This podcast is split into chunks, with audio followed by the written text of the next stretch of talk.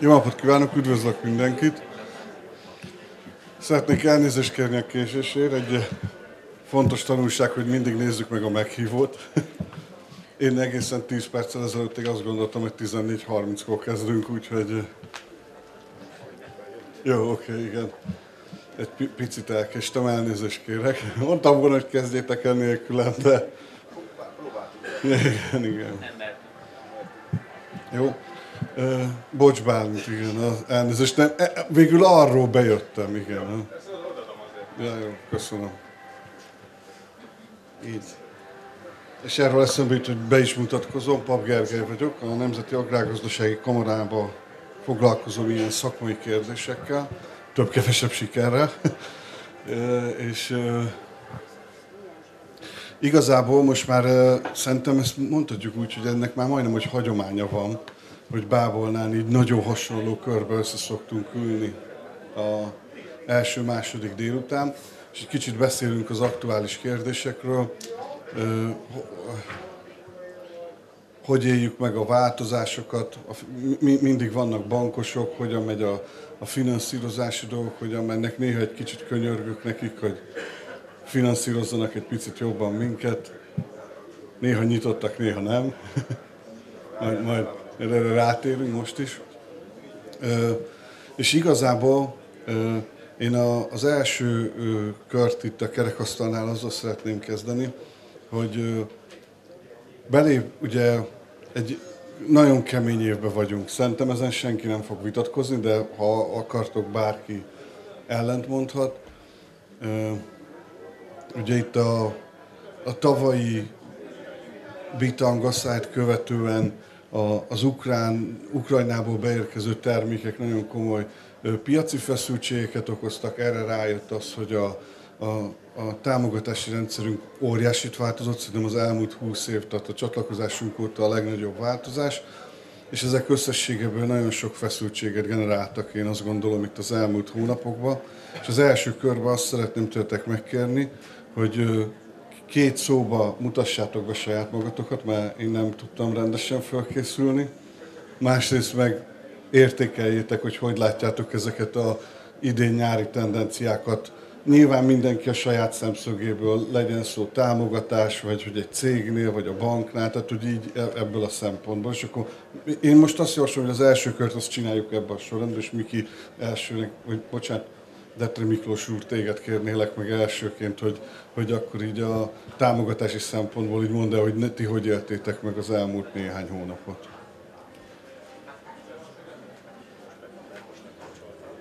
Most kapcsoltam be, remek. Köszönöm szépen. Detre Miklós vagyok, a Magyar Államkincstár mezőgazdasági és vidékfejlesztési támogatásokért felelős elnök helyettese. Magyarul ez ugye azt jelenti, hogy az összes unióból érkező és hozzá kapcsolt nemzeti támogatás, agrártámogatás kifizetéséért vagyunk felelősek.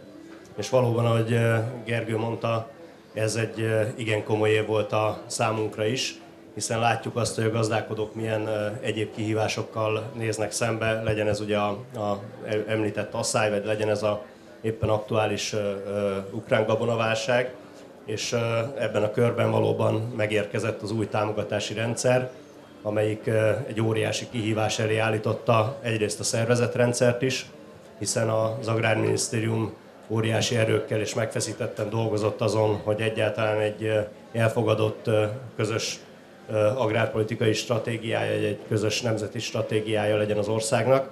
Ezt sikeresen vette a tagállam ezt az akadályt, hiszen az Unióban tavalyi év végével elfogadták ezt az új stratégiát. Ez ugye alapja volt annak, hogy az idei támogatási évre egyáltalán a felkészülés elkezdődhessen. Ez már önmagában egy óriási eredmény volt, és azt gondolom, hogy ennek kapcsán ugye gyakorlatilag évelejétől április közepéig a államkincstárnak, illetve a kormányhivataloknak fel kellett készülni erre az új kérelembenyújtási időszakra, elő kellett állítani azokat a, a digitális felületeket, illetve rendelkezésére kellett bocsájtani a gazdáknak, illetve ki kellett dolgozni azt az új ellenőrzési rendszert, ami egyébként szintén teljes egészében megújult. és én azt gondolom, hogy nem csak a szervezetrendszernek, hanem a gazdálkodóknak is, illetve a gazdálkodókat segítő kamarának is egy hatalmas kihívás volt, hiszen rengeteg felkészülő megbeszélést kellett tartani, utána pedig rendkívül sok rócson kellett a, ezeket az ismereteket átadni. Én összességében az eddig eltelt időszakot eredményesnek tekintem olyan értelemben, hogy a benyújtó felület elkészült, a gazdálkodók határidőre be tudták adni a kérelmeket, gyakorlatilag Magyarország volt az egyetlen, ahol nem kellett határidő hosszabbítást kérni, és rendben beérkezett az a minden évben megszokott mintegy 165 ezer egységes kérelem, ami biztosítja azt, hogy a, az éves támogatások kifizethetők legyenek, és minden nehézsége ellenére az ellenőrzési rendszer is abba az irányba halad, hogy október közepén rendben megkezdhessük az előlegfizetést még, még én egy dolgot kiegészítettek, hogy én kérek mindenkit arra, hogy van egy, van egy olyan aspektus, ami kifejezetten ilyen Magyarországgal kapcsolatos, hogy azért ezt becsüljük meg hogy Magyarország a, az, szerintem nem fog senkit meglepni, az, amit most mondok, az EU-val azért egy ilyen komoly harcban van, és ennek vannak olyan következményei, hogy bizonyos EU-s pénzek azok nem nagyon jönnek Magyarországra. És én mindenkit kérek, hogy lehet dolgokat nem szeretni, majd erről is fogunk beszélni, hogy mit nem szeretünk, de azért ezt becsüljük meg, hogy egyedül a kapus pénzeket nem érinti ez a kérdés. Tehát egyedül a kapnál rendben van, jönnek a pénzek, egyőre úgy tűnik, hogy semmi nyoma nincsen annak, hogy ez bármi veszélyeztetné, még csak Mendemonda szintjén sem merült föl, hogy a kapos pénzeinket fölfüggesztenék. Ez az egyetlen EU-s forrás, ami most per pillanat érkezik Magyarországra. És azért ez egy elég nagy dolog. És akkor most nem kell válaszolnod, de már előre szólok, hogy legyen egy kis ö, időt fölkészülni, hát, hogy a következő kérdésem az lesz, hogy a, amit nyáron történt, ezek a TMR végzések, meg egyéb dolgok, ezt ilyen pusztán emberi gonoszságból csináljátok a gazdálkodókkal, vagy van mögötte Igen. valami, vagy van mögötte valami ok, hogy, hogy miért csináltok, de erre még adok egy kis felkészülést, és addig a Szabolcsot megkérem, hogy hogy egy kicsit most én szerintem inkább a piaci oldalról mutasd meg nekünk, hogy ti hogy éltétek meg ezt a elmúlt néhány hónapot. Köszönöm szépen, Makai Szabolcs, Tánti Szagró vezérigazgató, termelő, akik ugye majd kíváncsian várom a választ, tehát hogy tényleg ez a gazdálkodóknak a, az előnye, vagy a szivatása, de, de tudom a választ, hogy nem, tehát az ellenőrzés fontos. Visszatérve a, a piacra, gazdasági helyzetre, hát két nagyon kemény év áll mögöttünk, és még ugye el se, még a második évben se fejeződött, tehát kezdeni mondani, hogy, a, hogy ugye alig termet valami a tavalyi asszályos időszakban. Még azt mondom, hogy a, a búza milyen jó volt, meg az árpa, de ezt csak azért mondom, mert látom az idei eredményeket. Előtte azt hittem, hogy, hogy az rossz. És szerencsére a diversifikált portfólió miatt a szarvasmarha viszont egész jól ment, a tejelő szarvasmarha, és azt se gondoltam volna, hogy úgy tudunk zárni egy évet, hogy a, a tejelő ágazat jobban teljesít, mint a szántóföldi növénytermesztés. Tehát ez, ez, ez biztos nem volt sehol tervezve. Elérkeztünk az idei évbe, tökéletes volt a, a csapadék, az időjárás. Most nyilván ez is relatív mihez képest, a, én a, a bázis évhez képest nézem, és akkor megnéztük, hogy milyen volt az aratási eredményünk, búza, árpa, és pontosan annyi volt, mint tavaly és akkor így a növénytermesztőkkel együtt rácsorálkoztunk az eredményre, hiszen mindenki jobbat várt. Tehát a tavalyi asszályban, amikor tényleg nem esett az eső, ugyanannyit hoztunk, mint mikor rendes csapadékos időjárás volt.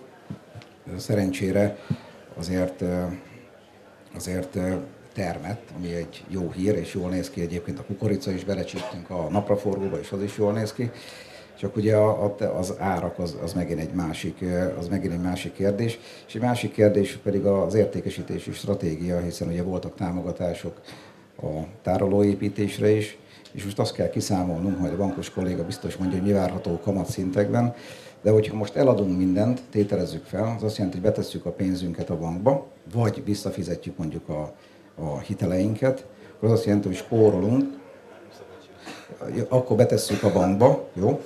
betesszük a bankba a pénzünket, és akkor kapunk érte 10 10 százalékot. Persze vehetsz egyből államkötvényt a kincstárba, Be, igen. Betesszük a, betesszük a kincstárba, igen. És ugye az a nagy kérdés, hogy mondjuk most a búzárát megnézzük, vagy a kukorica árát így aratás előtt, hogy vajon ha fél évig tároljuk a gabonánkat, vagy három évig, vajon fog-e az ár 10%-ot nőni?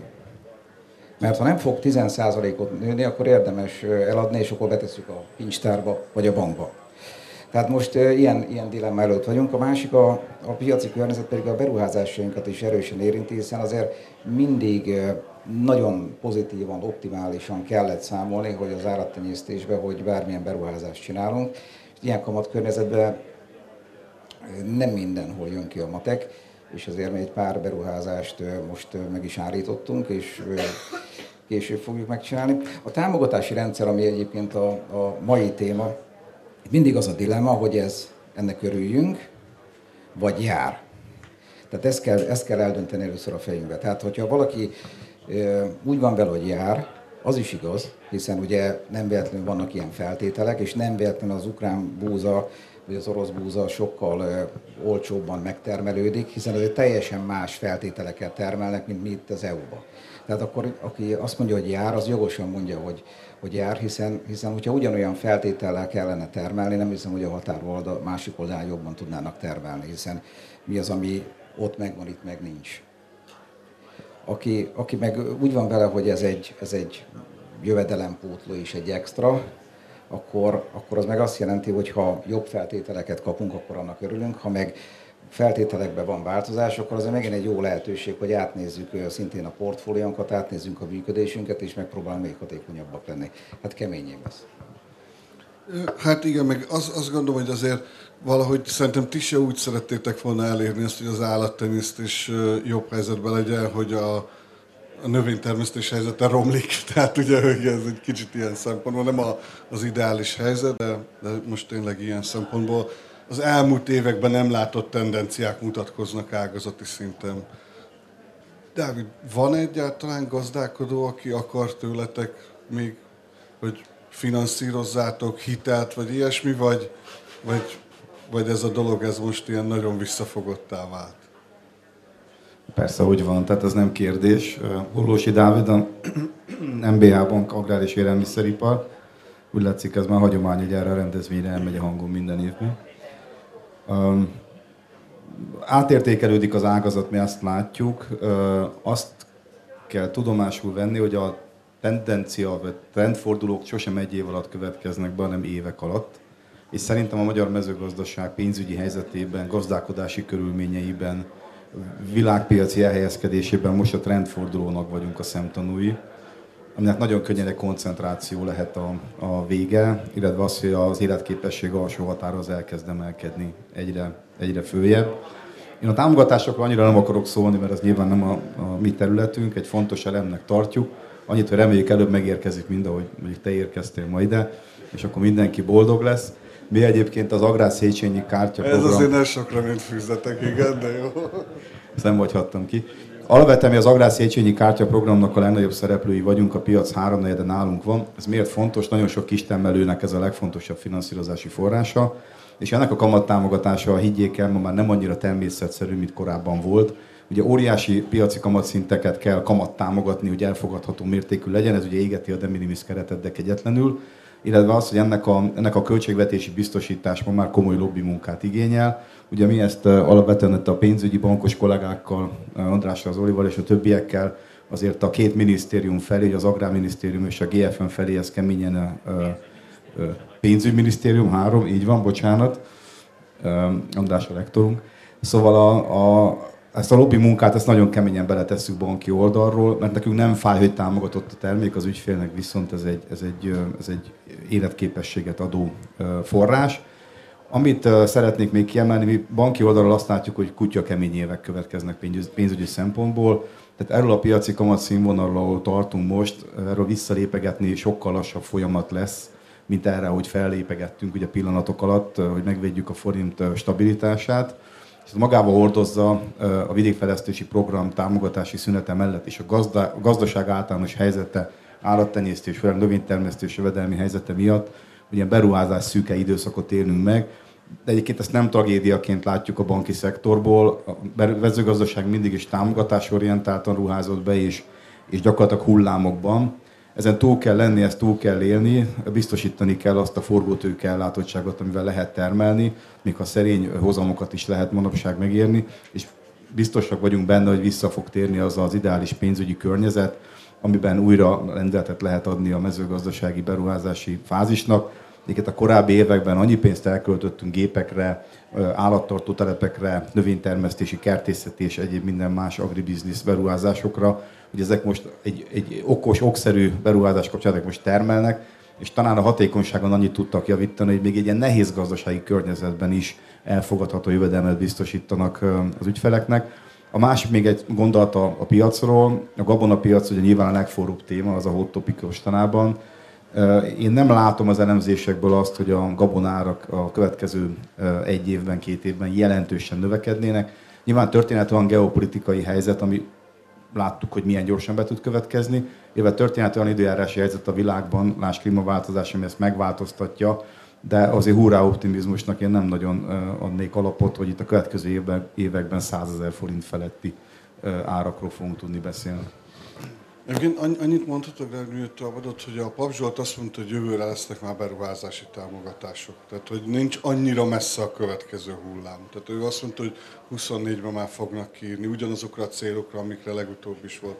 Ugye ez egy érdekes kísérlet, hogy a, megengedhetek, hogy moderátorként is egy, egy percnél többet beszéljek, hogy amióta mi EU tagok vagyunk, most már közel 20 éve, mindig, amikor, az e, amikor a EU-s költségvetési időszakváltás volt, akkor Magyarország mindig teljesen újra definiálta a céljait, az eszközrendszerét, az eljárásait. Tehát mi mindig tök újra kitaláltuk, hogy mit akarunk a VP-ből, milyen célokat akarunk támogatni, mitől. És most lesz az első olyan, hogy ezt nem próbáljuk újra gondolni ezt az egészet, hanem ami volt az elmúlt években, ugyanaz a vonal fog tovább menni, ugyanazokra a célokra fognak támogatások megjelenni.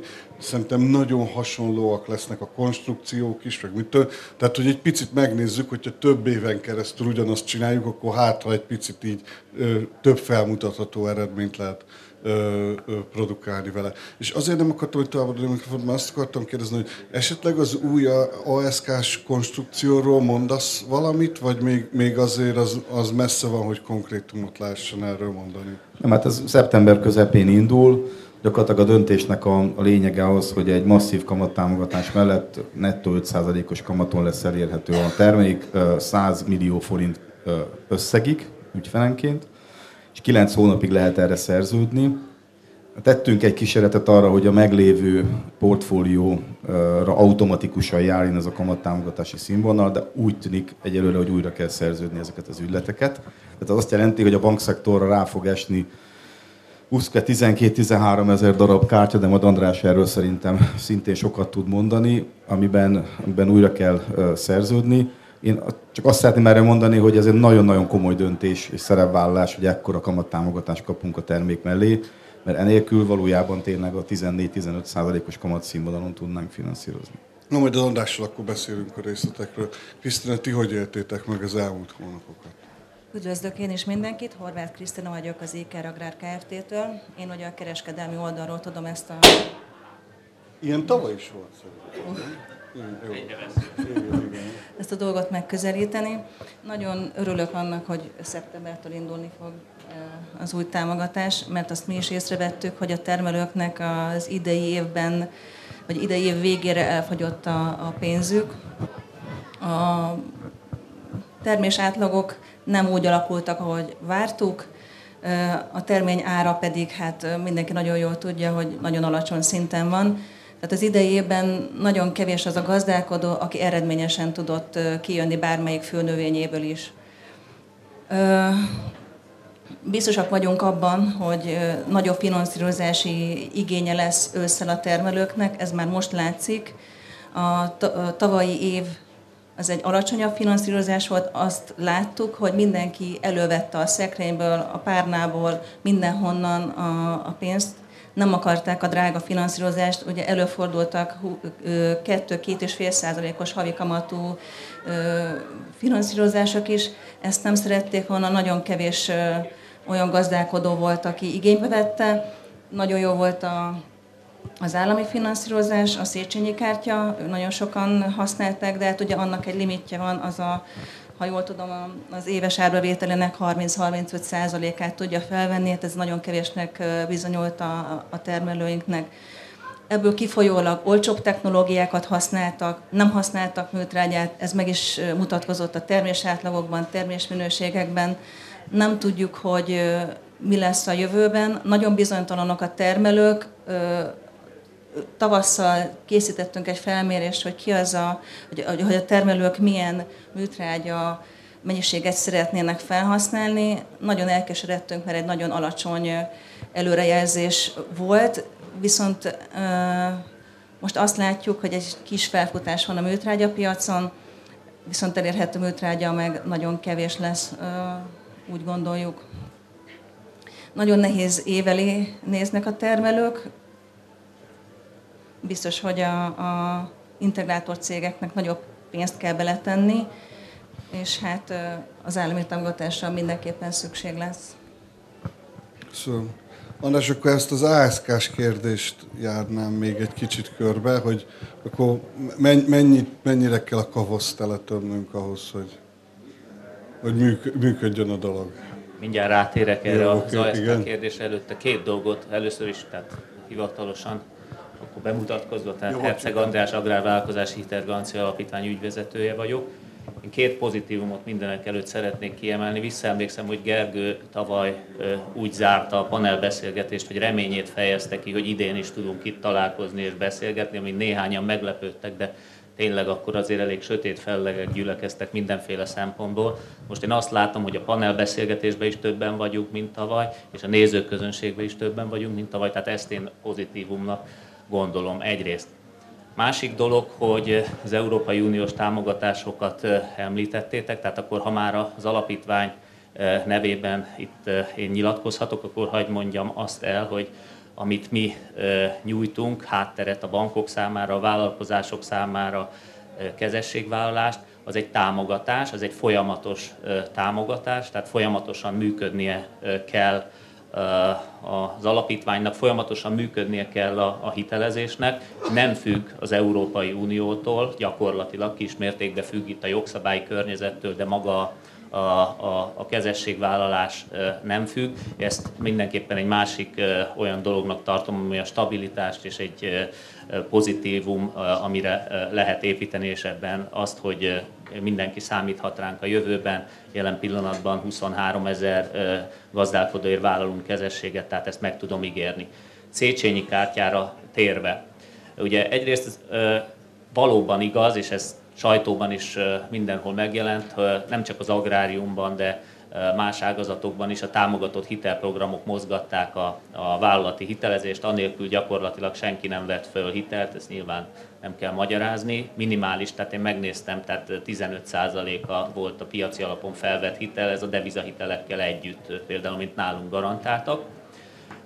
A, az agrár Széchenyi kártyában itt furcsa időszak van mögöttünk, mert egyrészt a tavalyi asszály után azért volt egy sikeres ö, alkonstrukció, Másrészt viszont maga az agrár Széchenyi kártya, Széchenyi kártya többi verziójához képest egy alul támogatott termék volt, és ez az, amire te is utaltál, illetve a Dávid is elmondta lényegében a, a részleteket, hogy valóban most azt a sikerül, szerintem egyébként éppen ideje ennek, hogy a következő kilenc hónapra, ami megint csak egy fontos, mert nem szeretem azokat a programokat, amiket három hónapra hirdetnek meg ilyen kampányszerűen, mert mire fölkészül a bankrendszer, fölkészül a kincstár, fölkészül mindenki, garancia szervezet, a vállalkozások felkészülnek addigra a hop vége a programnak, és azt gondolom, hogy ebből a szempontból ez a kilenc hónap ez egy elegendő kifutás. Nagyon fontos, hogy ez a termék, ez most kedvezőbb lesz, tehát az 5%-os kamatozással hosszabb távon, mint, mint más ágazatokban, és ezért is egyébként nem csak még ez nem hangzott ma de nem csak az elsődleges mezőgazdasági termelők számára, hanem az élelmiszerfeldolgozók számára is tudom ajánlani, hogy ezt éljenek a lehetőséggel. Az, hogy nem sikerült tulajdonképpen át írni korábbi szerződéseket, mert különféle technikai okai is vannak, elsősorban a, a a kavosz oldalán, de én úgy gondolom, hogy megéri átszerződni, tehát mindenkinek. Itt azért olyan, az, hogy hány ezer vállalkozás lesz, azt majd meglátjuk, azért sokan vannak benne különböző korábbi kedvezményes asszálykáros egyéb verziókban. Itt azok fognak feltehetően átszerződni, akik eddig csak a 4%-os kamattámogatást élvezték. Őket szeretném még arra felhívni, hogy arra figyeljenek, hogy jelen pillanatban, megint egy kis Európai Unió, az ideiglenes támogatási keret az december 31-ig él biztosan, hogy utána él-e vagy sem, azt nem tudjuk. Lassan őrölnek a malmok Brüsszelben, láttam már egy olyan tervezetet, ami szerint a bizottság azt mondja, hogy hát ideje lenne ennek véget vetni, tehát ennek a többlet támogatási keret lehetőségnek, amire alapozva akár a kormányzat, akár a bankok, akár a alapítvány egyáltalán tud lépni.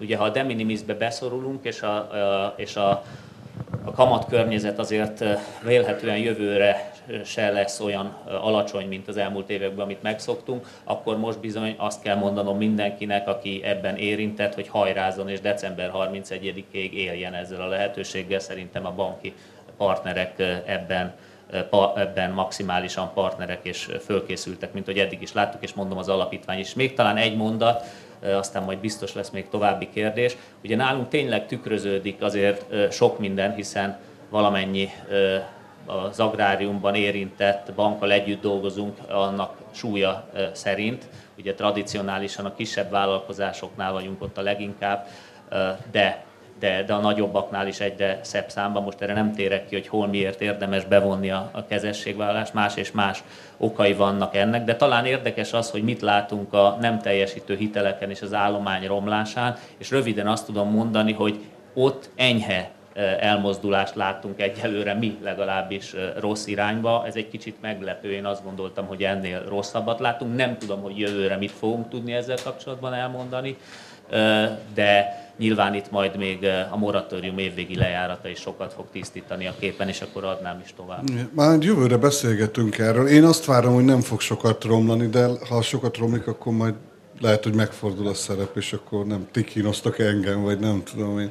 Egyébként csak annyit szerettem volna ez nem tudom, hogy mindenkinek teljesen tisztos, hogy az András arról beszél, hogy itt az EU-ban az a furcsa helyzet van, hogy hiába van az, hogy ez a kamattámogatás, ez nemzeti pénzből megy, ennek is az EU meghatározza egy felső keretet, hogy egy kedvezményezett mennyit kaphat. Ezeket kell ugye számolgatni, ez komplikálja egy kicsit a dolgot, és ugye itt van egy kérdés, hogy az ukrán helyzet miatt kaptunk erre egy kis plusz összeget, és hogy ez megmaradhat-e, vagy nem. Igen, egy lehetőséget, hogy többet adhatunk, és azért, azért ebbe könnyű belefutni. Tehát én azt gondolom, hogy ilyen kamatok, ilyen magas kamattal, amikor a kamattámogatás is sok összeget, akkor nagyon könnyű belefutni ezekbe a határokba. Tehát ezért fontos, hogy amennyire lehet, próbáljuk ezt a nem tudom, ezt a teret szélesíteni, meg, meg, meg, meg, meg igen, kihasználni.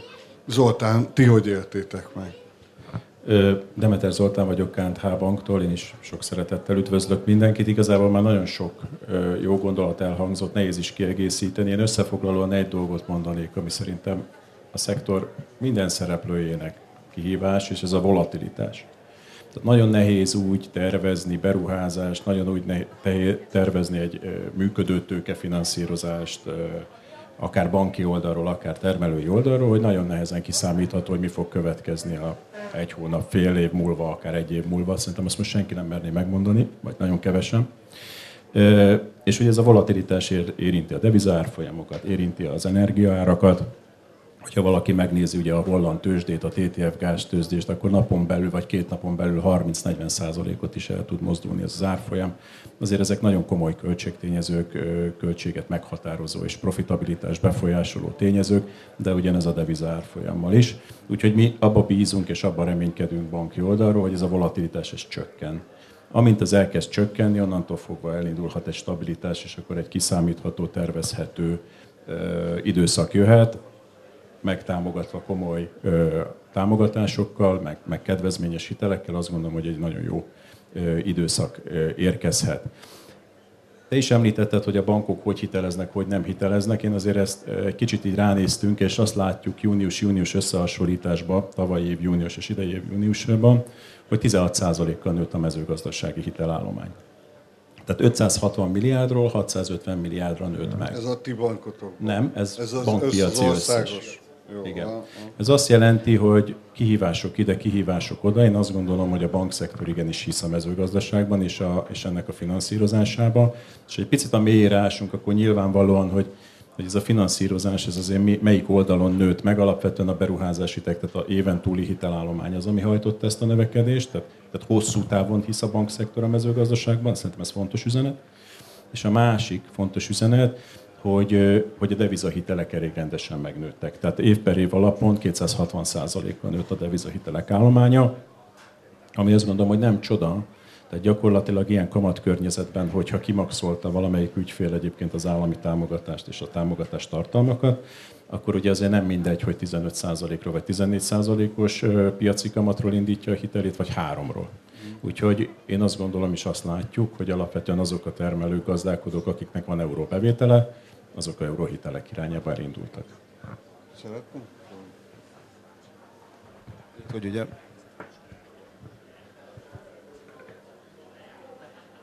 Szó lesz? Szóval annyit csak a kiegészítésképpen, hogy ugye mi is monitorozzuk ezt a piacot, és uh, mi ugye az agráriumot, az élelmiszeripart együtt nézzük, az alapján stagnálás látszik, tehát az élelmiszeriparban mintha egy picit rosszabb lenne a helyzet, és az fontos az agrárszereplőknek, sose felejtsük, hogy ott mi történik.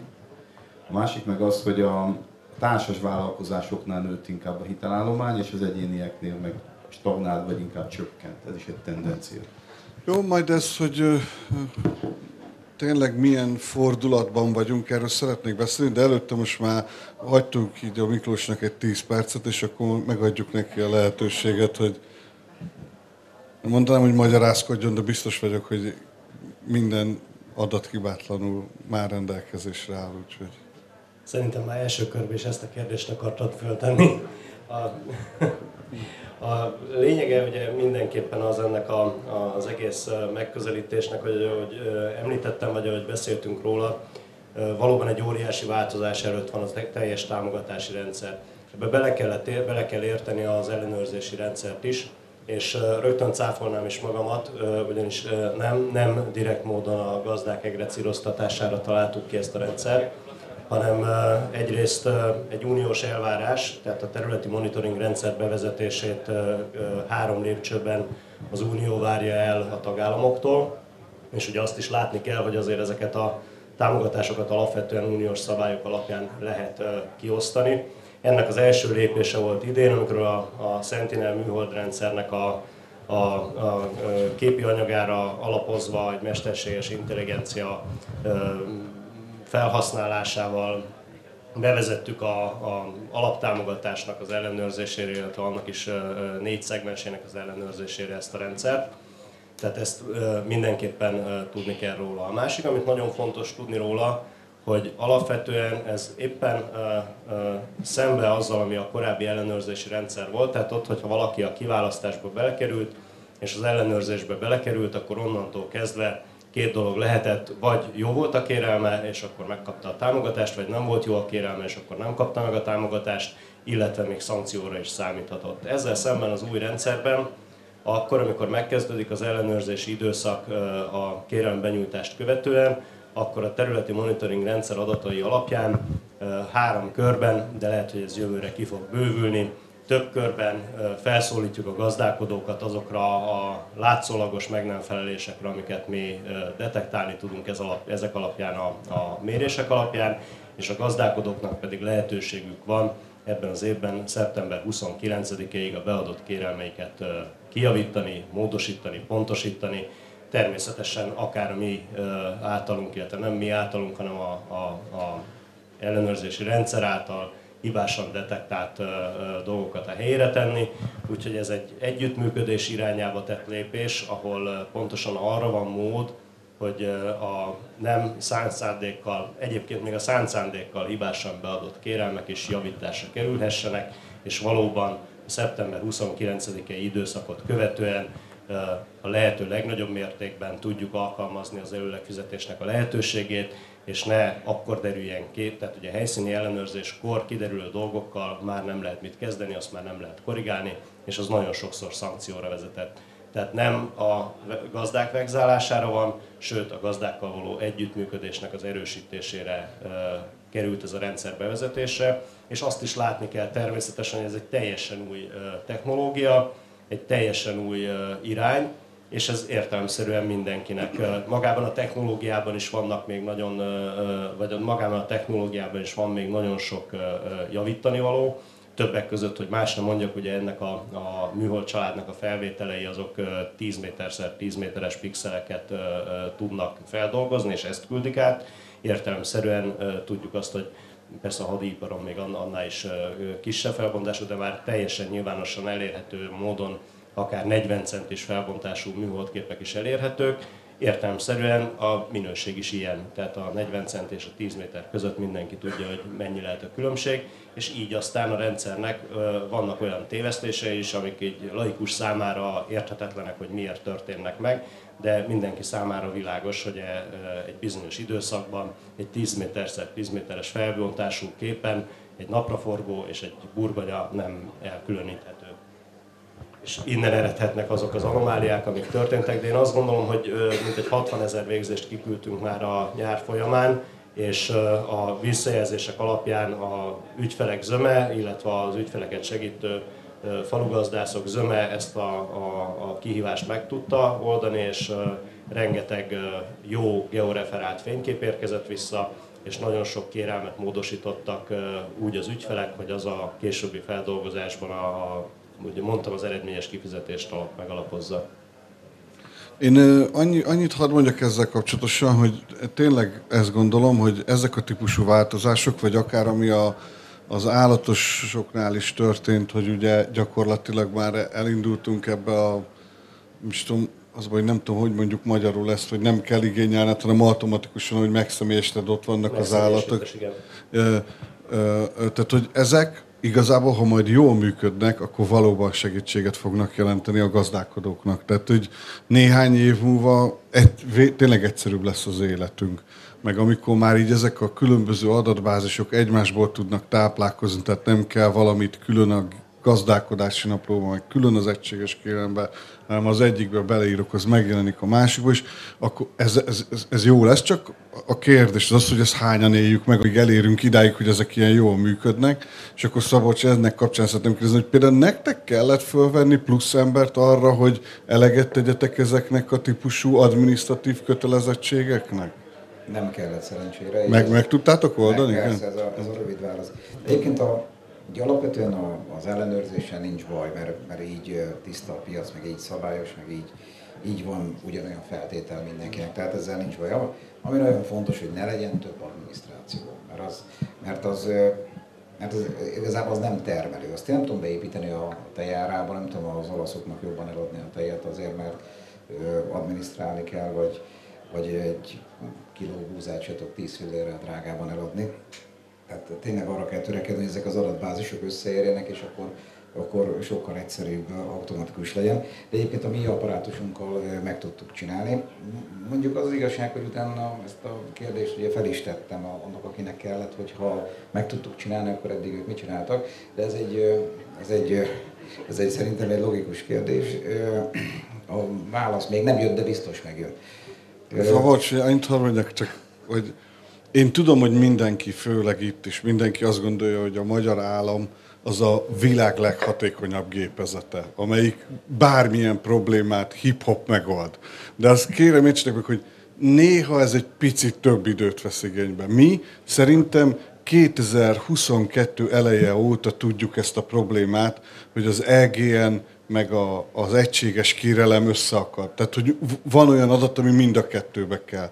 Én, én úgy emlékszem, hogy 2022. februárjában volt az első egyeztetés a kupolaterembe az AM-be, ahol mindenki maximálisan egyetértett, hogy az egyetlen forgatókönyv, amit el kéne kerülni, az az, hogy mind a két helyre be kelljen írni az eseményt, mert akkor duplán kell bürokratikus módon adminisztrálni. Mindenki egyetértett vele.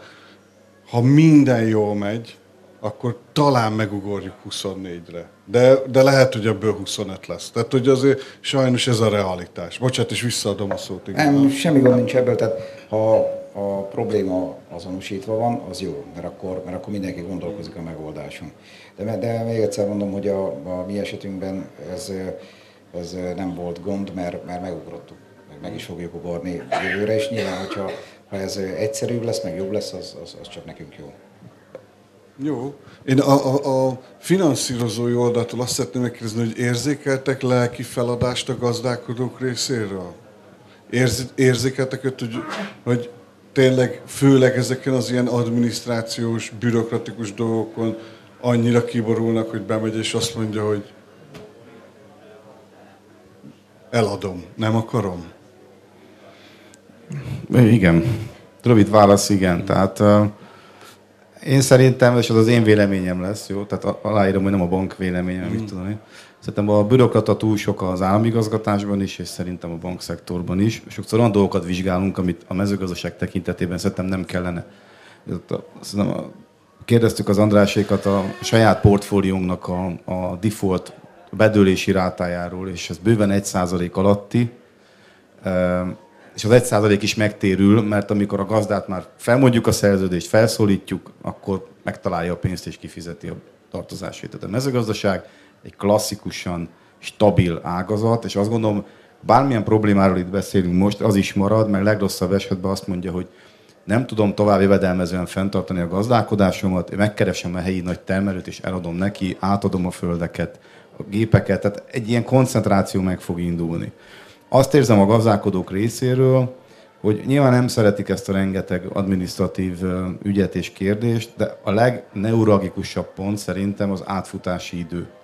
És itt nyugodtan nézhetünk magunkba is, nálunk meg volt egy hármas összeolvadás, három bank összeolvadt, külön-külön sokkal gyorsabbak voltunk, mint a most az átmeneti időszakban. Ezt most is itt megígérem, hogy ezt rendbe fogjuk tenni, és hihetetlen gyorsak leszünk. Ezt magánemberként is hagytám azt ezt, alá, hogy sokkal lassabbak. Így van, kezdünk hasonlítani a, a, az államigazgatás gépezetére, de nem ez a cél, mert piaci versenyzők vagyunk. Tehát azt szeretném, vagy azt látom a gazdálkodók részéről, hogy ha, ha, ha kiszámítható lennének a, a most mindegy, hogy támogatáspolitikai, kamattámogatás, banki finanszírozás, bármilyen szereplővel való munkája kiszámíthatóbb lenne, gyorsabb lenne, akkor, akkor ez nagyon nagy megkönnyebbülést adna. És, és azt érzékelem, hogy a lelki, lelki dolgokra kérdeztél rá, hogy akár merre fordul az ügyfél, mindenhol problémát tapasztal most. Tehát, hogy nem, nem, nem egy szereplővel van gondja, hanem nehezebb forráshoz jutni, nehezebb az inputanyagokat biztosítani, bizonytalanabb a gabonárak, a gabonapiac, másképp viselkednek a nagy piaci szereplők, akik nyilván sokkal többet tudnak a világról, mint a kis termelők, mert ez a világ rendje, és azt érzékeli, mint a minden összeesküdött volna ő ellene. Pedig nem, hanem egy ilyen mini válságnak vagyunk a szemtanúi, meg a, meg a sajnos a, a károsultjai, és mindenkinek mondom, az input cégeket, az államkistárt, a bankokat, az összes ebben résztvevő szereplőt, ugyanúgy érik a világgazdasági problémák, és mi is, mi is attól szenvedünk, hogy hogy tudjuk minél hatékonyabban közvetíteni azokat a szolgáltatásokat, amik, amire egyébként létrejöttünk. Ezt mindjárt megadom szót, csak azt akarom hogy egyébként én ezt olyan szabadul hadd támaszom maximálisan, amit a Dávid mondott, hogy, hogy például a, a támogatási rendszernél, hogy amikor ez ekkorát változik, mint most, ez nem csak a gazdálkodónak változás, Nekünk a falu gazdászainkat, a szaktanácsadóinkat újra kellett oktatni, a kormányhivatalokba az ott dolgozó kollégákat, az államkincstárba új eljárásrendeket kellett, újra kellett gondolni a minisztériumban. Azt a fajta olajozottságot, amit mondjuk tavaly még tudtunk, mert akkor már volt bennünk nem tudom én 7 év az előző rendszerben, azt a fajta olajozottságot egy-két év, mire újra el fogjuk érni, mondjuk 25-re, addigra jön az új alkág, ez megint fölborítja, szóval talán 26-ra fogunk elérni, hogy annyira rutinszerűen menjenek és nem csak a gazdálkodó, hanem minden, az egész láncon keresztül mindenki annyira rutinszerűen tudja elvégezni a feladatát, mint ahogy tavaly csinálta. Ezek ilyen szempontból nem, nem kellemes pillanatok, és igen, ezek azok, amikor,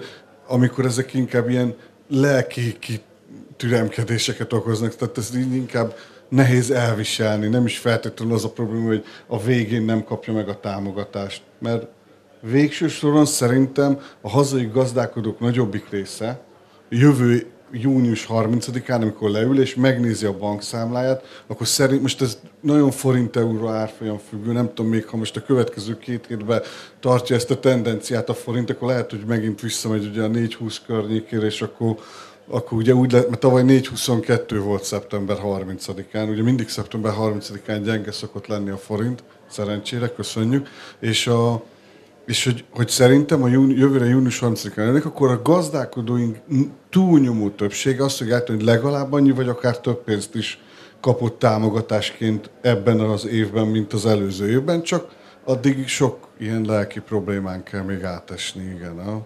Nem tudom, hogy Zoltán, nálatok, aki ilyen tradicionális nagy agrárfinanszírozó, ti látod a másik oldalt, a nagyokat, akik megveszik ezeket a kicsiket, azokat finanszírozzátok? Finanszírozzuk, és uh, nyilvánvalóan, ahogy beszéltük is az előbb, azért mi továbbra is ebben abszolút hiszünk.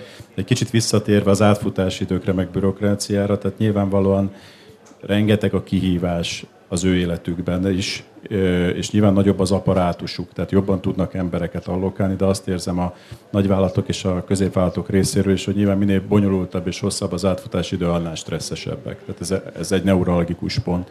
Ami még neurologikus pont, hogy, hogy nagyon nehéz fix határidőket mondani, hogy igen, eddigre meg lesz, meg lesz ez, meg lesz az, meg lesz az mert még talán azt jobban elfogadják, hogy, hogy várni kell, ha tudják, hogy meddig. Ugye az a nagyon nehéz lelkileg szerintem ügyfél oldalról, hogyha ha nem kap határozott választ arra, hogy kis türelmet kérünk, de ebben a, erre az időpontra meg lesz a konkrét válasz, azt gyorsabban és jobban el tudják fogadni, mint azt, hogy minden bizonytalan, minden változik, minden húzódik, a banki válaszadási idő is lassul, nagyon sok a változás, a fejlesztés, termékfejlesztés, nagyon sok IT fejlesztés, digitalizáció, tehát nyilván a bankoknak is elég nagy fejlesztési terhük van, MNB-s elvárásoknak megfelelni, tehát hogy nagyon sok minden jön egyszerre össze, és akkor közben még van egy ilyen turbulens piac is, úgyhogy nyilván mi is arra törekszünk, hogy olyan határidőket vállaljunk, amiket tudunk tartani, de azokat tudjuk tartani, mert azt gondolom, hogy az egy nagyon, nagyon fontos pont az ő megnyugtatásukban. Jó. Szeretnék, hogyha megengeded. Természetesen.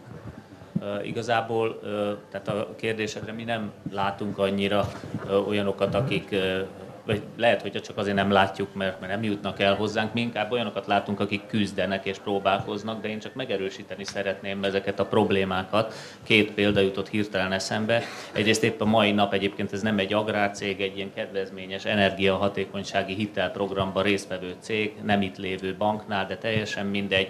A cég nagy az árbevétele, ezért a kicsik között standardizált folyamatban nem kezelhető, a nagyba viszont nem elég jók a számai ahhoz, hogy részt vegyen egy olyan programban, amely egyébként maximálisan támogatott és a célnak megfelel a program céljának, nem tudja lekezelni. Ilyeneket másnál is látok, tehát a bankok is automatizálnak egyik oldalról, amit a kollégák elmondtak, tehát ez a személyes megítélés azért ez kivész bizonyos körben, és ennek látom a hátrányait. Másik, és ez nagyon érdekes dolog lesz, és hát itt azért a Dávidra is ö, ö, csatlakozok az időfaktor tekintetében. Tehát ugye tudjuk, hogy azért különböző okokból, költségvetési okokból és egyáltalán, tehát például a beruházásoknál még nem beszéltünk róla, de azért amíg egy-egy beruházási támogatás megítélésre kerül, összeállítja a pályázatot, különböző időszakok telnek el. Tehát van, amikor néhány hónap, de van, amikor évek.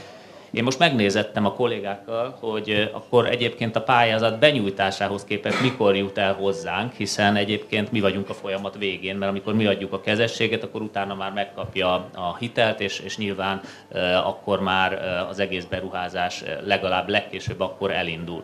Na most azt találták a kollégáim, most nem emlékszem, hogy 100 millió vagy 150 millió forint alatt, átlagosan, és ez elég nagy minta, ott 10-12 hónappal a pozitív döntés után, ami ugye a pályázat beadásához képest mondjuk számolunk egy másfél évet, 150 millió forint fölött átlagosan 18-20 hónappal, ha ezt összeadjuk, tehát hogy beadja a pályázatát másfél év, utána eljut a finanszírozásig még másfél év, az három év. Emlékszünk arra, hogy három évvel ezelőtt milyen üzleti környezet volt egyáltalán, vagy mi, tehát, hogy most melyik az a beruházás, ami azokon a lábakon megáll, mit generál ez, a legkülönbözőbb módosításokat, és itt megint visszajutunk oda, hogy akkor azt kezelje le a bank, és kezelje le a kincstár, és mindenki, és mindezt összhangba kell hozni. Mert ha a nincs összhangban, hogy finanszírozza azt a projektet bármelyik bank, amelyik a kincstárba időközben megváltozott, mondjuk pont azért, mert a kincstár egyébként nagyon helyesen a költségnövekményt elismeri. Hát én azt gondolom, hogy, és abban viszont nem értek egyet, én is bürokratikusnak látom ezeket a dolgokat, de ezek a bürokratikus dolgok abból adódnak, hogy itt különböző nagyon komplex rendszerek együttműködéséről van szó. Tehát itt nem a bürokraták bonyolítják szerintem a dolgokat, hanem ilyenkor van az az időszak, amikor nagyon nehéz tulajdonképpen sokkal nehezebb új szabályokat és új intézkedéseket bevezetni, mint megnézni és megtisztítani a régieket, adott esetben néhány dolgot kidobni a, a, a szemétbe, ha tetszik, szóval egyszerűsíteni, ahhoz ész kell, mint hogy az orvosnak is akkor, hogyha műt, de hát itt sok orvosnak kell műteni egyszerre, ez a feladat előttünk áll, úgy érzem, jócskán. Egyébként ez egy, ez egy évtizedes, évszázados vita, hogy a bürokraták számának a növelése az ahhoz vezet, hogy gyorsabb lesz a folyamat, vagy ahhoz, hogy lassabb. Mind a kettőre van példa. Ez szerintem ez inkább ilyen én, én, én azt gondolom, hogy ez inkább az a ilyen személyes hozzáállások kérdés az, hogy ehhez kiviszonyul. Én is, én sem vagyok nagyon aktató. Én, én például azt az iskolát gondolom, hogy minél kevesebb aktatologató van, annál gyorsabban intéződik el az ügy. Csak nyilván a sokkal több hibával. Tehát, hogy ez, ez, a, ez egy ilyen problémát okoz, és az állam általánosságban nagyon nehezen kezeli a hibázást. Szóval nem, az állam nem egy olyan működési forma, ami jól tolerálja a hibát, ami, ami egy csomó problémát okoz, mert néha egyszerűbb lenne hibázni, de mindegy, ez, ezt most nem akarom tovább fejtegetni. Krisztina, esetleg te ebbe a témakörbe még Hát én csak néhány gondolatot tudnék mondani a, a termelői finanszírozásról, hogy egy szó volt róla.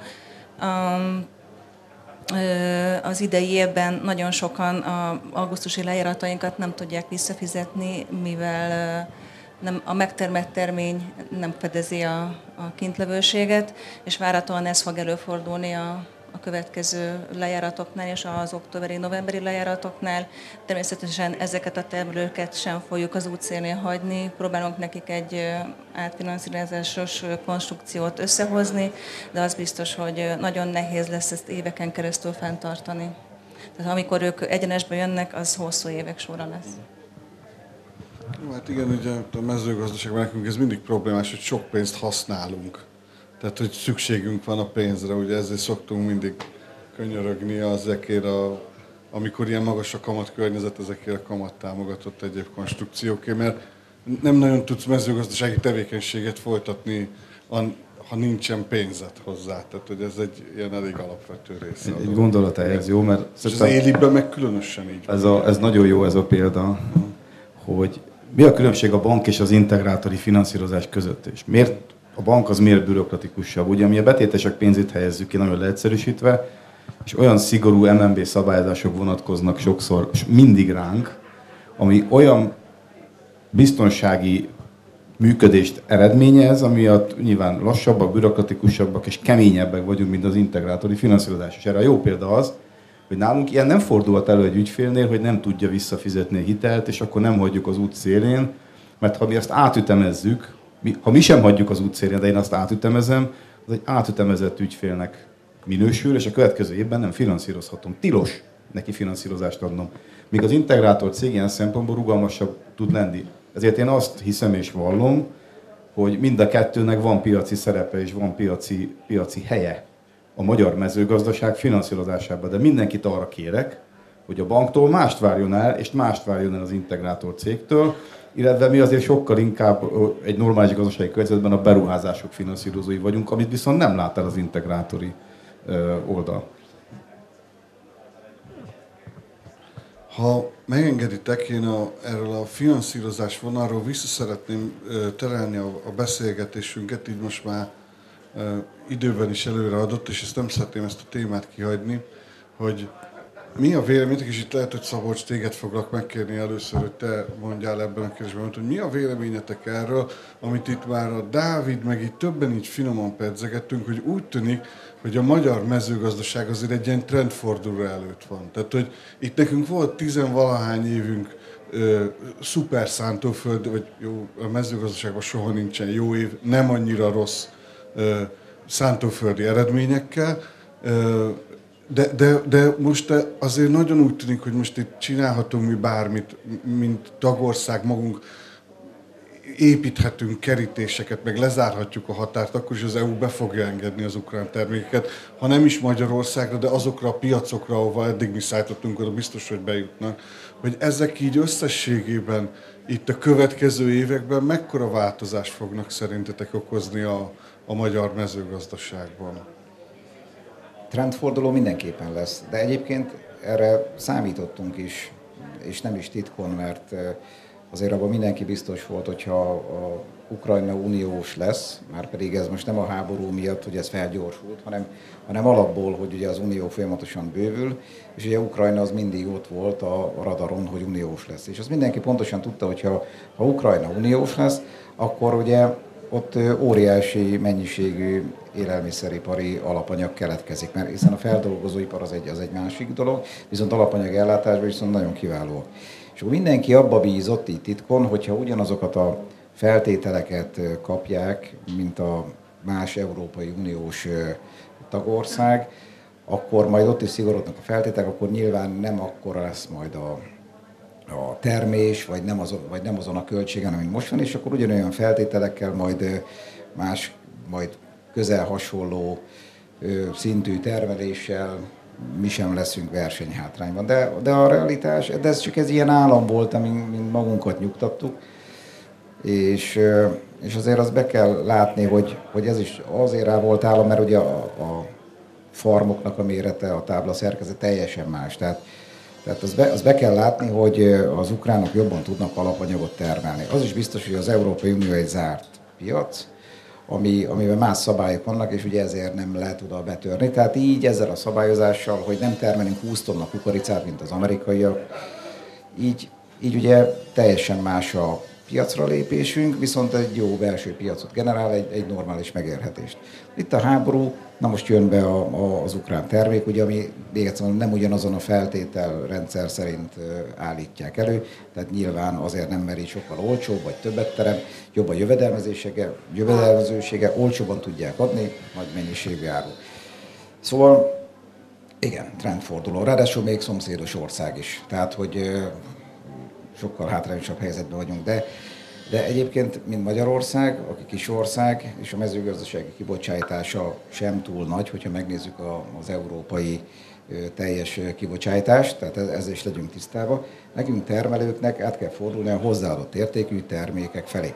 És ezt, ezt mindig mondjuk, és bármilyen agrárkonferencián vagyunk, ez mindig, ez mindig szóba kerül és akkor szóba kerülnek még a, marketing tevékenységek és az ezzel kapcsolatos támogatások, de ez most már nem egy lehetőség, hiszen ugye eddig beszéltünk róla, de így is megéltünk a növénytermesztésből.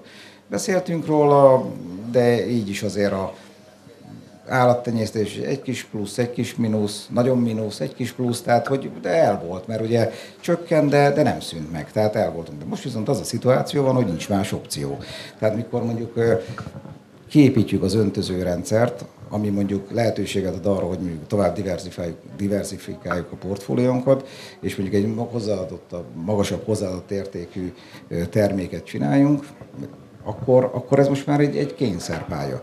És ezzel kapcsolatosan pedig a, nem csak a termelői szinten, hanem az élelmiszeriparnak is fel kell ehhez nőni. Hiszen mondjuk, ami megcsináljuk a jó minőségű alapanyagot, akkor azt eladjuk, mondjuk külföldre, onnan meg visszahozok a készterméket. Tehát azzal se vagyunk sokkal erőlép, hiszen a, a, a haszon nem itt marad. Tehát mondjuk én, én, azt, én nem tartom jó dolognak, hogy egyetlen gram búzát is kivigyünk az országból, egyetlen gram kukoricát is kivigyünk. És azt se tartom jó dolognak, hogy, a, hogy Olaszországba kivisszük a tejet, majd, majd visszahozzuk, vagy mondjuk kivisszük a búzát Olaszországba, és akkor a, a tésztát meg visszahozzuk. Tehát, hogy ennek mi értelme utaztatni ugyanazt a búzát, aztán megvenni a, a drága a tésztába, vagy, vagy, vagy ezt mondhatnám a bármilyen alapanyagnál. Nekünk is a portfóliumban benne van két gyár, egy búzafeldolgozó, meg egy kukoricafeldolgozó, 90%-a export és azok a termékek, nem végeztem ilyen kutatást, de egy, de egy jelentős része, vagy egy nagy része visszajön egy másféle feldolgozottsági formában. Tehát itt, itt, a, itt a, a magunk mi termelők, mi tudunk változni, és nem is, nem is, hogy is mondjam, nincs is más lehetőség, tehát változni kell, pont, de ezt fel kell nőni a feldolgozóiparnak is mellé. Attól a szekciótól azt kérdezem, hogy ez már van akkor a kockázat, hogy üzletpolitikát váltsatok emiatt? És azt mondjátok, hogy máshol akartok finanszírozni máshogyan? Hogy nem a szántóföldi az, aki a legkönnyebben kapja meg a hitelt, stb. stb. Vártam pár másodpercet, hát ha valaki erre nehéz kérdésre előbb válaszol, de én a Szabi gondolatmenetére csatlakoznék, mondott egy nagyon fontos dolgot, hogy eddig el voltunk alapanyagtermeléssel, mostantól kezdve ennek vége van, és ezt mindenki vése a fejébe, ennek vége van. Ez nem fog működni, azt nagyon nagyban, nagyon hatékonyan kell csinálni. De a mi elaprózott szerkezetünk mellett, ha nem hozunk össze egy erős, ütőképes élelmiszeripart, és nem kell ez több tíz piacképes, európai szinten is értelmezhető, ma, mert ma kb. van kettő vagy három, mindenki gondolkodjon, hogy ki az, aki mondjuk Franciaországban ismert magyar élelmiszeripari cég, Ak- akkor az az én véleményem, és lehet, hogy a bankom is így, ez vállalja szerintem, akkor nem fogunk tudni a termékpályából kivenni többet. Ma számokkal alátámasztva a külkereskedelmi agrár aktívumunk 91%-ban gabonából, tejből és húsból áll. Semmit, ez mind mezőgazdasági termék, nem élelmiszeripari. Ugye a mi üzletpolitikánk, és akkor így a válaszolva Gergő kérdésére, pont arra irányul, hogy próbáljunk meg termékpályákat támogatni, termékpályákat felépíteni, de életképeseket. És ebben, ebben én azt gondolom, hogy a, az igazi nagy élelmiszeripari és agribiznisz cégek alá be kell tagozódni a kicsiknek, a kis temelőknek, együtt kell tudni gondolkodni, és a végére ad mondjak egy példát, tűnt teljesen idegen a szövetkezés, nyilvánvaló okok miatt. Most Vachauban voltam, ott bicikliztem, és ott van, nem tudom, valaki ismeri a legnagyobb borászati céget, borászatot konkrétan, ami nagyon jó borokat állít egyébként elő. 600 tulajdonosa van a, ennek a borászatnak, mind-mind kis termelők, ők a tulajdonosok. És az a 600 kis termelő, akinek a kezében csak a szőlő, meg maga a föld van, amin a szőlőtőke van, ez képes együttműködni abban, hogy közös éves terveket csinálnak, közösen meghatározták a fajta szerkezetet, közös brand alatt értékesítenek, és még a gép, tehát nincs mindenkinek saját gépparkja, meg nincs mindenkinek saját hordója, pincéje, feldolgozója, macerálója, meg minden, ami kell a borkészítéshez. És ezzel gyak, az azt hiszem a domain, hiszem domainnek hívják, ezzel gyakorlatilag olyan, olyan ö, ö, értéket ö, hoznak létre a hozzáadott területen, amit utána vissza tudnak osztani a kistermelői oldalon, és egy kiló szőlőnek nem 100 forint lesz az ára, hanem 200 meg 300. És ez okozza a versenyképességüket, de méretben is akkorák. Én azt gondolom, nekünk ezen kell gondolkodni, hogy ezt hogyan tudjuk kormányzati eszközökkel, támogatáspolitikai oldalon generálni, és akkor azt gondolom, hogy a banki kockázat is mindjárt kisebb lesz, és szívesebben teszünk bele egy-egy ilyen projektbe 5-10 milliárd forintot, mert ezek a projektek ennél a tételnél kezdődnek. Egy mondat még, csak egy, egy, egy életszagú példa, és a finanszírozói oldalról is az egy érdekes dolog, hogy mit termel egy klasszikus termelő, búza, árpa, kukorica, napraforgó, repce, repce. Akkor, akkor ez a 95 százalék. Most itt van, a, itt van az árpa. Mindenki tudja, hogy mi kell az árpa, az bűtrágya, vetőmag, növényvédőszer, talajmunka, fel lehetne sorolni.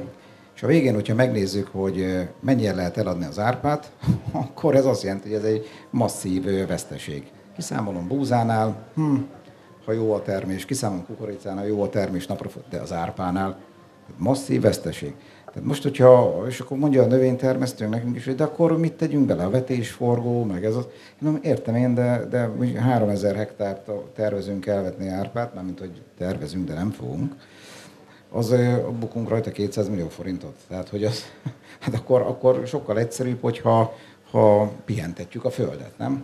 És akkor úgy keresünk pénzt, hogy Ez egy költünk. másik kérdés. Tehát, hogy, tehát hogy, hogy ezért tehát muszáj változni, mert amit eddig csináltunk, hogy a klasszikus vetésforgó alapján csináltuk a mezőgazdasági termelésünket, az most egyszerűen nem működik. Tavaly sem működött, csak mindig elfette valami, Igen, de, de ma nem működik. De annyit hadd mondjak, ez, szerintem ez, ez, ezzel az a probléma, ez, amit mondtok, hogy ez jól hangzik, de sokkal nehezebb megvalósítani. Tehát az hogy ehhez értünk. Tehát ezt, ezt, ezt látnotok. Tudunk kukoricát termelni, meg búzát termelni. Ehhez, e, ebben jó egy magyar gazdálkodó. Én azt látom, mi ugye jó kapcsolatot ápolunk egy csomó olyan gazdálkodóval, aki tényleg innovatív, próbálkozik új dolgokkal. És akkor azt mondja, hogy ő akkor mondjuk mostantól foglalkozik szójával arra elmegy két-három évet. Tehát az, az, hogy ő elkezd szójázni, az nem azt jelenti, hogy akkor jövőre tök jó lesz, majd mire ő megismeri azt a növényt, a technológiát, a növényvédelmet hozzá, nem tudom, hogy mit csinál, addigra elmegy egy-két éve. Szerintem biztos, hogy lesz váltás, mert nem, ebben tök igazatok van, így nem tartható, hogy most van, de ez, ez nem tud egy szezon alatt lemenni. Ez ilyen 5-10 év, mire, mire ezek a tendenciák így átfordíthatók. Csomó idő lesz, csomó munkával. Hogy Zoltán, igen. Ja, semmi gond, semmi gond. Nagyon érdekes ezt hallgatni. Tehát a válaszom az egyértelműen igen. Tehát, hogy a, hogy a bank és a KNH is abszolút támogatja a nagyobb hozzáadott értékű terméket előállító beruházásokat. És ez nagyon egyszerű oka van ennek többek között az az, hogyha nagyobb hozzáadott értékű terméket állít elő valaki, az sokkal magasabb marzson, sokkal nagyobb nyerességtartalommal tudja értékesíteni. Innentől fogva, ha most csak banki szempontból nézem, az adósságszolgálati képessége is sokkal erősebb lesz. Tehát azt gondolom, hogy ez ilyen klasszikus jó-jó helyzet az ügyfélnek is, és a banknak is, hogyha egyébként fenntartható, komoly beruházásokat végez, és valóban alapanyagtermelő cégből át tud alakulni nagyobb hozzáadott értéket előállító vállalattá. Nagyobb válságállóságot fog eredményezni, mert nyilván magasabb nyereségtartalom esetén egy 10-20 százalékos árfolyamváltozás, persze így is úgy is nehéz, de azért sokkal jobban stressztűrő képessége meg fog nőni, nagyobb lesz, tehát innentől fogva megint csak azt tudom mondani, hogy banki szempontból ez egy nagyon kedvező és előnyös változás tud lenni. Természetesen nyilván a kérdés az az, hogy ez a beruházás az valóban hatékony és fenntartható irányba indul el, és akkor itt egy kicsit beleemelném ezt a fenntarthatósági kérdést is, mert azt gondolom, hogy a következő évek banki finanszírozásának azért ez is egy komoly sarokköve lesz, hogy egyébként ez a fenntarthatósági kérdés, EU-s taxonómia és egyéb irányok, és az MNB-s elvárások majd milyen irányba fogják terelni egyébként a finanszírozókat, hogy mit kérdezzenek, vagy mi, milyen irányba ösztönözzék az ügyfeleiket. Tehát, tehát a beruházásokra, és azon belül is az ilyen fenntartható, hosszú távon profitábilis beruházások, azt gondolom, hogy egyértelműen a banki finanszírozási politikának szerves része kell, hogy legyen. Azért nem vitatkozni akarok, csak mondom, hogy legyetek óvatosak, mert azért, ha megnézitek a 90-es évek, 2000-es évek elejét, akkor azért a, amit láttuk, az az, hogy nem a mezőgazdasági termelők mentek tönkre, hanem a feldolgozók mentek tönkre. Tehát, hogy én szerintem, ha, ha össze lehet, ha nem, nem, nem tudom, hogy egyáltalán Magyarországon bárki nyilván tart már adatokat a 90-es évekből, már szerintem csak ilyen, nem tudom én, elvakult izé, igen. Jó, de, hogy a, de úgy értem, hogy banki adatokat. De hogyha ha megnézitek, biztos vagyok, hogy a bankok sokkal több pénzt buktak az é... Szerintem a mezőgazdaságon soha nem buktak igazából sokat. A, az agrárosok mindig jó ügyfelek voltak. Az élibben voltak olyan, olyan időszakok, amikor szerintem komolyan megégették magukat a bankok élipes finanszírozásokkal. Gergő, szerintem nem erről beszélünk. Tehát most itt ez mindig veszélyes, amikor ez a konferenciákon előjön, mert nem szeretnék senkit se hétfőn reggel a bankba 8 órakor állva várni, hogy akkor most eddig sertést csináltam kukoricát, és most csinálok egy kukoricafeldolgozót, vagy egy, vagy egy szárazáru gyárat. Ez nem így fog menni. Én azt hiányolom, hogy azt a stratégiai gondolkodást belekényelmesedtünk a jó gabonatermesztő csapdájába. Mert ez egy jövedelmi csapda. Ezt párszor már én is mutogattam előadásokban, hogy ez mit jelent ami elkényelmesít minket, valójában ezt, ezt jól csináltuk mostanáig. De azt akarjuk, hogy a, és ez volt a példám a, a szőlő árára, azt akarjuk, hogy több pénz maradjon a mezőgazdaságban, én nem tudom elképzelni ezt jól élelmiszeripar nélkül. Különben továbbra is azt csináljuk, hogy nálunk egyébként sokkal hatékonyabban termelő, vagy nem ugyanazon szabályok szerint termelők le fogják fölözni a piacot, és mi beállunk a sorba, és akkor exportálgatjuk a gabonánkat. És ezt nehogy azt hitt, hogy naivok vagyunk, mert azt gondolom, mi azért már láttunk pár dolgot, meg bedőlést. És ez van olyan ügyfél szerintem, akinek háromszor, ötször mondtuk el, hogy ne csinálj feldolgozót, rá ne írd a nevedet, mert abban a pillanatban a világ nem nagyobb cégeivel fogsz versenyezni az áruházláncok polcán. És ezt te nem fogod kibírni. Tehát a Schuster maradjon meg a kaptafáján, ezzel nincsen gond. Csak tagozódjunk be valami nagyobba, és én ezt integrációs szervezés, állami, állami ösztönzés nélkül nagyon nehezen tudom elképzelni, hogy önmagától végbe megy, ha csak igazán nagy befektetők ebben nem teszik bele a pénzüket. Jó, de bocsánat, a félreértető voltam, én is azt akartam mondani, hogy ne fejleszünk élelmiszeripart, egyébként alapvetően nem, nem akarok dicsekedni, de most fogok. 2001-ben az első tanulmányomat pont ebből írtam még akisként, és pont erről szólt, hogy milyen élelmiszeripari fejlesztéseket. Szerintem a szakmailag akkor voltam a csúcson, azóta csak romlok, csak ugye ilyen nem tudom én egy-két éves aki kutatóként, a, amit írtam, azt feltették a polcra. Soha senki nem olvasta, pedig tök szépen leírtam, hogy mi fog történni a következő tíz évben, de mindegy, ez már csak az én személyes tragédiám, amit tovább nem terhelek senkit se ezzel, hanem inkább Andrásnak megadom a szót. Köszönöm szépen. Hát ugye a banki ö, kollégák jobban tudnak erre a kérdésre választ adni. Én csak annyit szeretnék mondani, hogy én látom ezt a, a, a banki partnereknél ezt a küzdelmet, ahol a különböző területek, tehát üzlet, kockázatkezelés, mint klasszikus, most ugye még itt a zöld területet is, vagy hát majd ahogy ez kialakul és egyre erősebb súlyjal megjelenik, tehát különböző szempontok jönnek be az egyedi döntésekbe, és hát inkább csak az érdekesség kedvéért mondom, hogy hát ugye nyilván mi azokat a, az ügyleteket, amiket a bank egyáltalán nem akar finanszírozni garanciával se, nem is látjuk, legfeljebb úgy, hogy jönnek hozzánk, hogy hát mit tudnátok segíteni, de hát akkor mondhatjuk, hogy amíg nincs bank, addig semmit nem tudunk segíteni.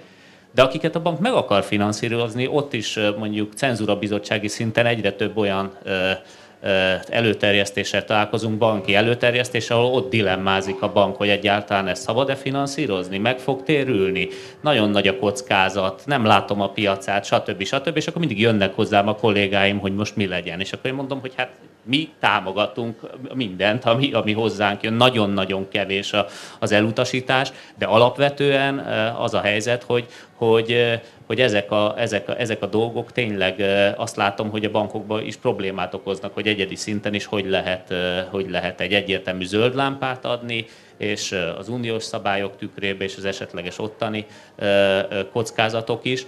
Tehát minden esetre lesz feladat ezekkel, de azért alapvetően azt gondolom, hogy mégis ezekben a kérdés az mégis egy kormányzati feladat, hogy melyik, milyen ágazatban, milyen fejlesztések történnek, és ezek a hová teszik a súlypontokat, amiről hát majd nyilván itt a kapstratégiai terv kapcsán legközelebb bővebben fogunk beszélni, ha nem most. Igen, bár én azért egyrészt mindenki tökéletességre törekszik, nyilván a bankok is ezért lamentálnak, a, ők is csak hibátlanul jó döntéseket szeretnének hozni. Én, na, én nagyon óvatos lennék ebbe a, a, a dologba, hogy mennyire jó az, hogyha ezeket a döntéseket az államhoz helyezzük. Én, én bennem azért van egy, én lehet, hogy én túlságosan a rendszerváltás gyereke vagyok, egy ilyen 20. századi figura, aki fölött már elhaladt az idő, de, de hogy én, én bennem azért vannak kételyek azzal kapcsolatosan, hogy valóban mindig az állam hozzá a, a legjobb döntéseket, de, de azt, hogy azt elfogadom, hogy az, hogy az jó, jó lenne, hogyha az állam segítene abba, hogy a különböző támogatásokkal, hogy mondjuk ezek a nem feltétlenül általán meghozott döntések, azok megvalósuljanak és egy segítséget nyújtsanak.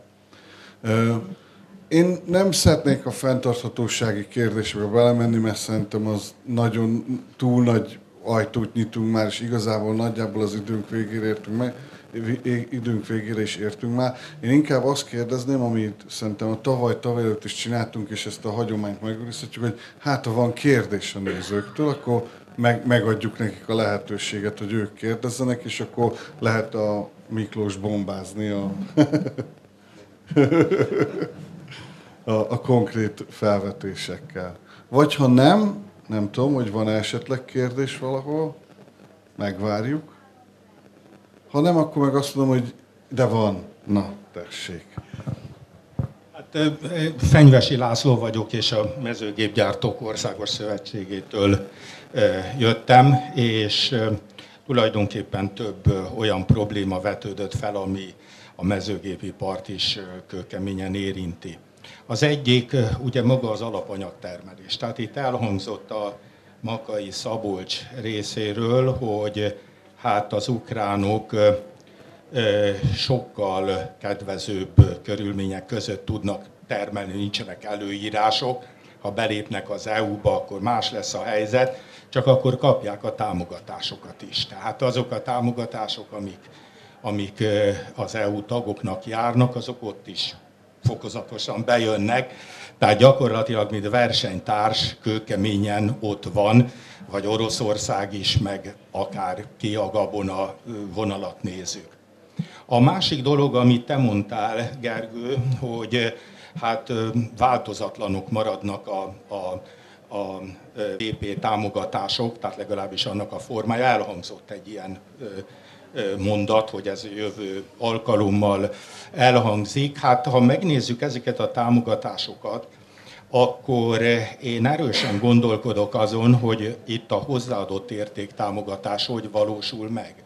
Mert ezek tulajdonképpen egy termelési szempontból, az én álláspontom szerint és mezőgépész szempontból egy input támogatások voltak. Tehát nem arra irányult, hogy az élelmiszeripari pálya végén egy termék mennyivel fog többet hozni nemzetgazdaságnak, egyénnek gazdaságnak, hanem arról szólt, hogy van egy virtuális előny, mondjuk ö, ö, ö, ilyen különböző precíziós termelés egyebek, hogy ennyi százalékkal akkor kisebb a, a, a, a költség, és erre kerültek támogatások. Na most ez ugye a mezőgépészeti oldalról a gépgyárainknak nem jó koncepció, azért, mert a gépgyárak ugyanabban érdekeltek, mint a bankok, hát így van is a gépgyártók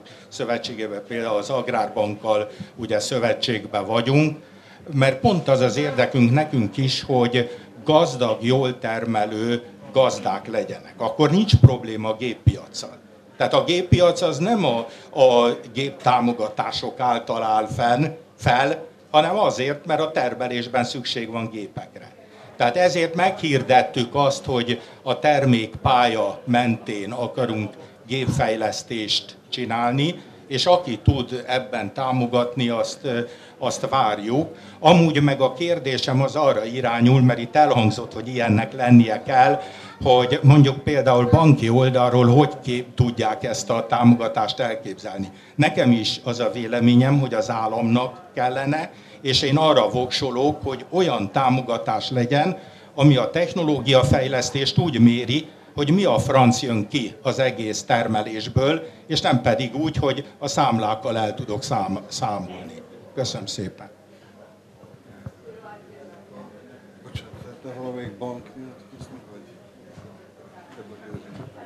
Jó, magamra veszem akkor a, a izét. Hát ne, nehéz, amiket felvetettél, ugye a, az, hogy a, szabályrendszer meghatároz kereteket, az, azok mind, ez mindig olyan dolog, hogy nyilván a szabályokon lehet változtatni, mondjuk azért, azért a, ugye minél nagyobb egy valami, annál nehezebb egy, egy embernek, vagy egy adott egységnek annál kisebb a hatása rá. Tehát azért mondjuk azt, hogy az EU-s alapszabályokban mi van, arra nekünk már annyira közvetlenül óriási hatásunk, közvetlen hatásunk nincsen. Tehát azért ez okoz olyan kereteket, amiket nehéz mozgatni, de nem lehetetlen, ezt nem mondom. Tehát lehet, lehetne ezzel játszani, de szerintem most kifejezetten az volt a szándék, hogy ne nyúljanak ehhez hozzá. Mert, mert az a tapasztalat, hogy tényleg mindig azt csináltuk, hat évenként újra találtuk ki. Újra kigondoltunk, hogy mi mit akarunk, kinek és hogyan akarjuk odaadni. És mindig elment három év arra, hogy az intézményrendszer, a, a kedvezményezettek, a tanácsadók, mindenki megértse ezt a dolgot. És hogy, hogy tényleg, most ne, nem, sajnos nem tudok jobb példát mondani, mint az előző VP 14-ben elkezdtük, abból kifizetés először mikor volt? 18-ban? Kb. vagy 19-ben. És ezt szeretnénk elkerülni, hogy most megint ne legyen egy ilyen, hogy Tehát lehet, hogy nem tökéletes, ahogy van, elf- a, ilyen szempontból elfogadom a kritikát, és hogy lehetne más, de most szerintem ezzel, most nem hiszem, hogy ebből ki tudjuk a minisztériumot mozgatni ebből a helyzetből, most ezzel fognak foglalkozni. Egyébként önmagában az, hogy nem csak az alap ne csak az alaptevékenységekre fókuszáljanak, arra az azt tudom hogy egyébként a legnagyobb szelet a vp támogatások közül az pont az élelmiszeripar fejlesztésre fog menni. Tehát elvileg itt ilyen 5-6 év alatt 750 milliárd forintnyi támogatást fognak odaítélni kifejezetten élelmiszeripari fejlesztésre. Tehát ennek azért kellene segítenie abban, hogy ezek a célok, amik itt fölmerültek, ezekbe előrelépjünk. Én azt gondolom, hogy mára, nem mára, de egy néhány évvel ezelőtt értünk el oda, hogy politikai döntéshozói szinten is megértették, hogy nagyon fontosak ezek a kis helyi élelmiszer előállítók. Tök jó, hogy csinálunk kolbászokat, lekvárokat, nem tudom én micsodákat, de a helyzet az az, hogy azzal, hogy mi EU tagok lettünk, azzal nem csak az, hogy támogatást kapunk, meg nem tudom én jogállamisági vizsgálatot, hanem az is van, hogy a világ egyik legnagyobb egységes belső piacának a tagjai lettünk. Ez az igazság. Egy 500 milliós piacnak, és ez az élelmiszerre is vonatkozik, élelmiszer piacnak a része lettünk. Ha valaki labdába akar rugni, annak bitang versenyzőkkel kell versenyeznie. És úgy, hogy ezt, ezt azért mindenkinek szeretném a figyelmbe lenni. A világ legfejlettebb élelmiszer arra az európai élelmiszer. E, európai élelmiszerfeldolgozás. A legmagasabb szintű minőség élelmiszerhigiénia, hatékonyság szempontjából itt a világ legjobbjaival versenyzünk. Itt olyanokkal kell versenyeznünk, olyan német élelmiszer. Lehet vitatkozni, hogy most mennyire jó ízű ezek, ezek a német sajtok, meg minden, de szuper hatékonyak. Egy üzem több tejet dolgoz föl, mint a teljes magyar tejtermelés. Én nem gondolom, hogy nekünk el kell abba az irányba menni, hogy Magyarországon egy vágóhíd, meg egy tejüzem legyen, mert pont ilyen élelmisz, élelmezés biztonsági szempontból ez, ez elég nagy kockázatot jelent, mert ha azon az egy vágóhídon valami baj van, akkor, akkor, akkor nagy szarba vagy. Oké, tehát hogy, hogy de az biztos, hogyha mi ezen a piacon versenyképesek akarunk maradni, és nem ö, hitegetjük magunkat abba, hogy elég lesz az, hogy ráírjuk, hogy magyar termék, és ettől mindenki azt fogja fogyasztani, mert ez egy segít, de azért ez önmagában nem lesz elég, akkor szükségünk van arra, hogy a feldolgozást fejlesztjük. Tehát ezért fontos, hogy, hogy erre sok pénz legyen, de, de, de küzdelmes lesz. És értem a felvetésedet, hogy nem jó, tehát elköltünk sok beruházási pénzt, és nem jó mérhető az, hogy a valóságban ettől a hatékonyságunk, vagy a fenntarthatóságunk mennyire növekedett, de ezt csak nagyon halkan mondom, és remélem a felvételből is ki fogják vágni, hogy igazából, igazából, a, igazából erre vonatkozóan végeztek kutatásokat, hogy, hogy amikor támogatást osztunk, akkor nem biztos, hogy az a módszer, hogy helikopterből kiszornak pénzt, az kevésbé hatékony, mint ahogy most csinálják ezeket a dolgokat az Európai Unióba. Tehát, hogy igazából támogatás, a támogatás kiosztások olyan tranzakciós költségekkel járnak, olyan egyéb bürokratikus tevékenységeket okoznak, meg mit tudom, micsoda, hogy vannak olyan felvetések, amit nyilván soha a büdösetben nem fognak megvalósítani, de hogy megpróbálkozhatnánk azzal, hogy valaki helikopterből pénzt szor, mert a társadalmi haszna lehet, hogy körülbelül ugyanannyi lenne, mint amennyi most van a támogatási rendszernek. Nem mondom, hogy így van, csak azt mondom, hogy van, aki felvetette ezt a kérdést, hogy, hogy, hogy akár ezt így össze is lehetne mérni, ezt a két dolgot. Igen, igen, igen, igen, igen. Oké, tehát, hogy a, a támogatásoknál mindig, ugye elvileg a terület alapú támogatások is szuper jó támogatások, de konkrétan tudjuk Magyarországon, hogy körülbelül a terület alapú támogatások fele az a szektoron kívülre megy. És azt elviszik a olyan földtulajdonosok, akik egyébként nem használják a földet, nem arra használják a pénzt, hogy korszerűsítsenek, hogy hatékonyságot javítsanak, nem tudom én új technológiát vezessenek be, hanem nem, most majdnem mondtam valami amit nagyon nem kért. Szóval valami olyanra, ami, ami nem az ágazatban hasznosul, tehát ezek sajnos a támogatásoknál ez előfordul ilyen szempontból, ez a probléma, ezzel küzdeni kell. Jó, túlcsúsztunk az időken, nagyon szépen köszönöm mindenkinek a kerekasztalon, hogy részt vett, elnézést kérek, ha valaki úgy érzi, hogy még valami nagyon marad benne, szívesen odaadom a mikrofont, hogy egy ilyen szép záró gondolatot én mondja, ő mondja, mert az én, én csak annyit akarok mondani, hogy mindenkinek nagyon szépen köszönöm. Szerintem nézve az elmúlt évek tendenciáját, valószínűleg jövőre is fogunk találkozni. Köszönöm szépen. Köszönöm.